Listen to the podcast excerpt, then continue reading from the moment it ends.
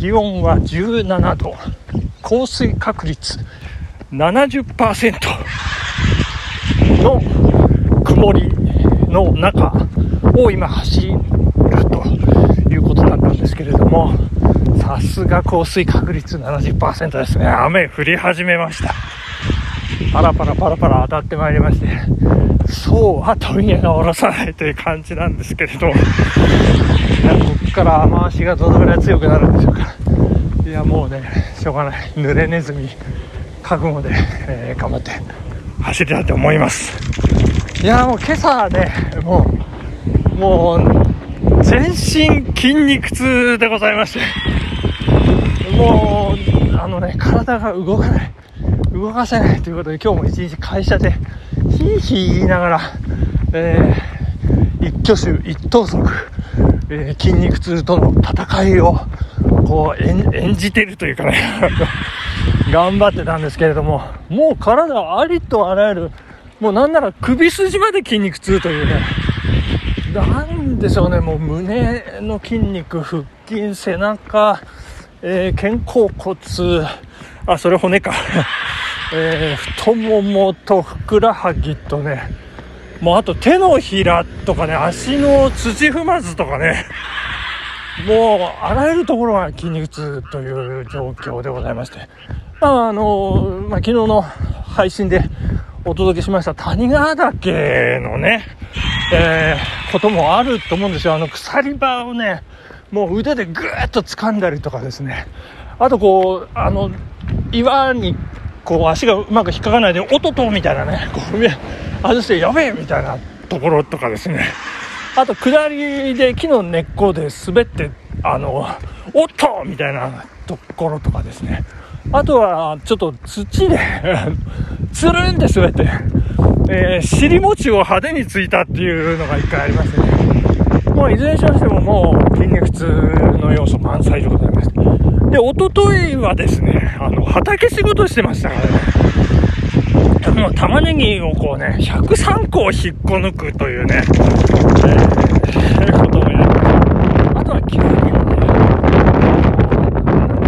キュウリ棚、棚作りですね。棒を刺して、こ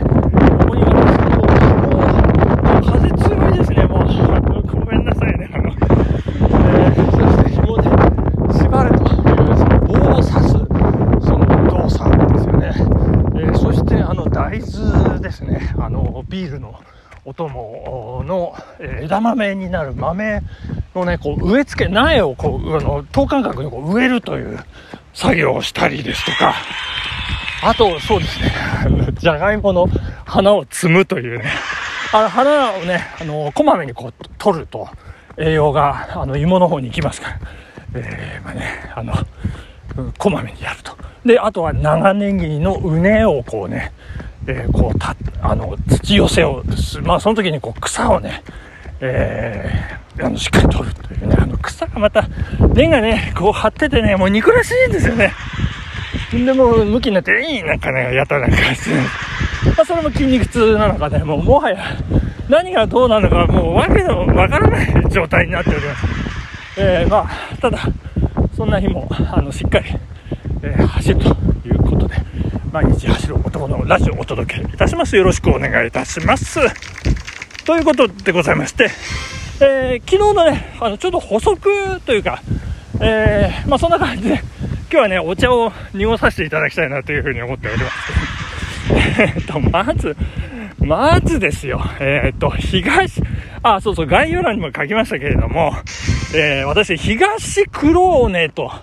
えー、言いましたけども、これ、西黒尾根の、あ、もう間違えた、違いますね。西黒尾根が正解。ということで、あのー、谷ヶ岳の西側に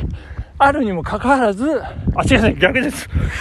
東側にあるにもかかわらず、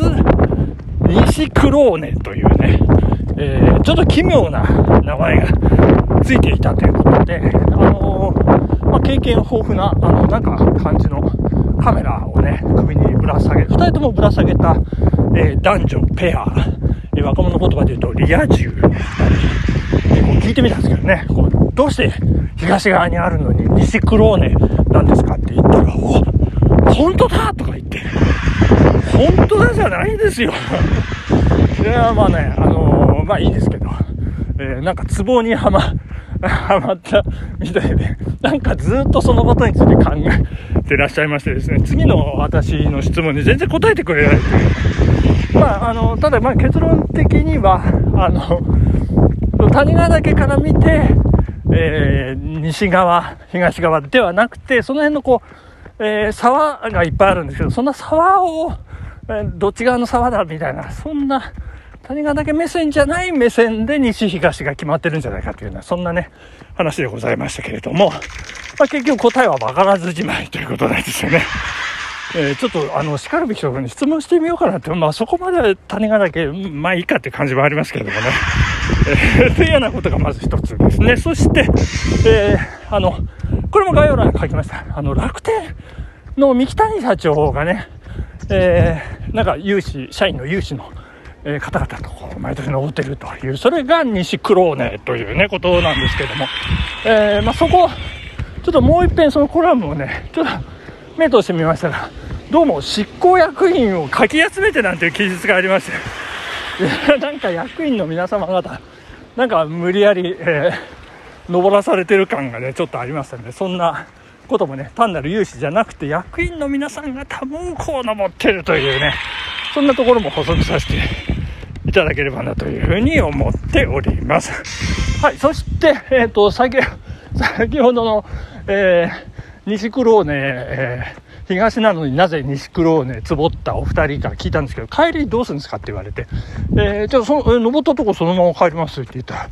や、あの、いや、それは、ちょっとみたいな感じでね、あの、えー、どうなのって言ってね、えー、ということだったんで、今日も聞いてみましたら、やっぱりなんか山、ってこう、まあ暗黙の了解じゃないですけど、一方通行みたいな感じになってまして、で、下るときはロープウェイの、えっ、ー、と、降り場、えー、天神平っていうところへ降りて、えー、行かれた方がいいんじゃないんでしょうかみたいな感じでね、言われましたんで、で、私たちは、えっ、ー、と、帰りはロープウェイで降りますって、えー、おっしゃるんでね、ちなみにじゃあ、すいません、あの、そっちルートで降りようかなと思いますけど、ロープウェイはちなみにおいくらですかって、えー、聞いたら、1200円ですって言うんですよね。まあ、高と思いまして。いや、まあ、でも私ね、あの、300円しか持ち合わせがなかったんですけどね。ちょっと小学生みたいなんですけど。で、まあまあいいやと思ってね。で、そのロープウェイからね、ああの、昨日の配信で言いましたね、道はちゃんとあるんですかということを確認して、そっち回りでぐるっと回ったということでね、えー、1200円。そうですね、えー、っと、下りの1時間半がね、30分で済む。ということは1時間短縮でございますよ。その1時間、時給1200円って考えればね、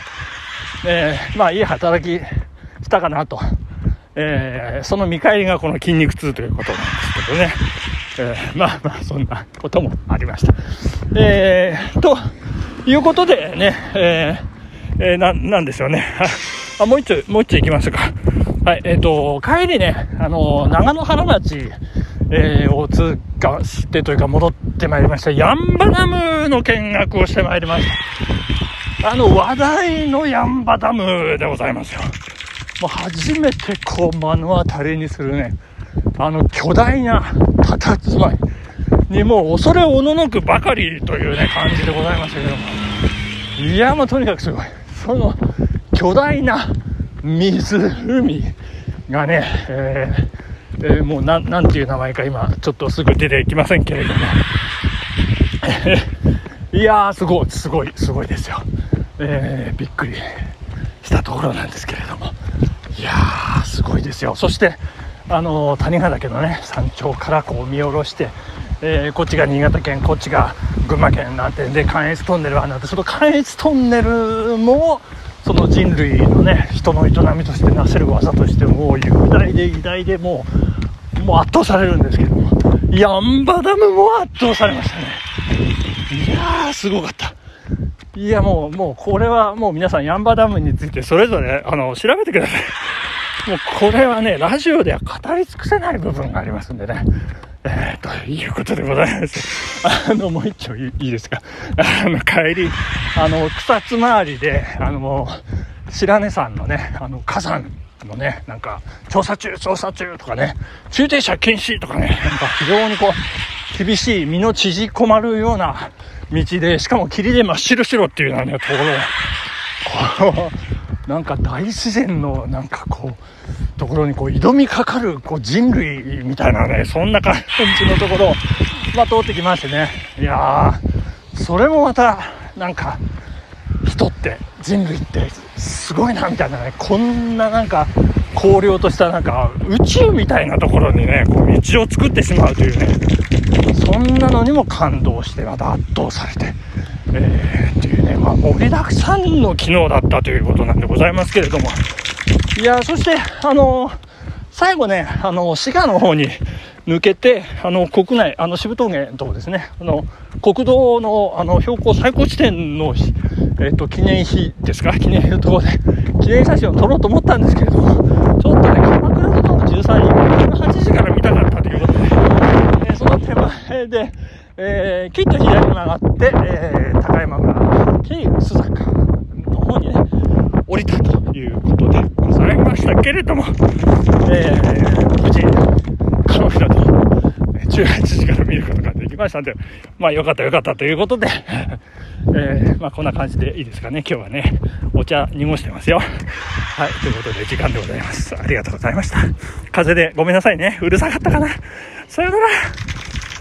バイバイ。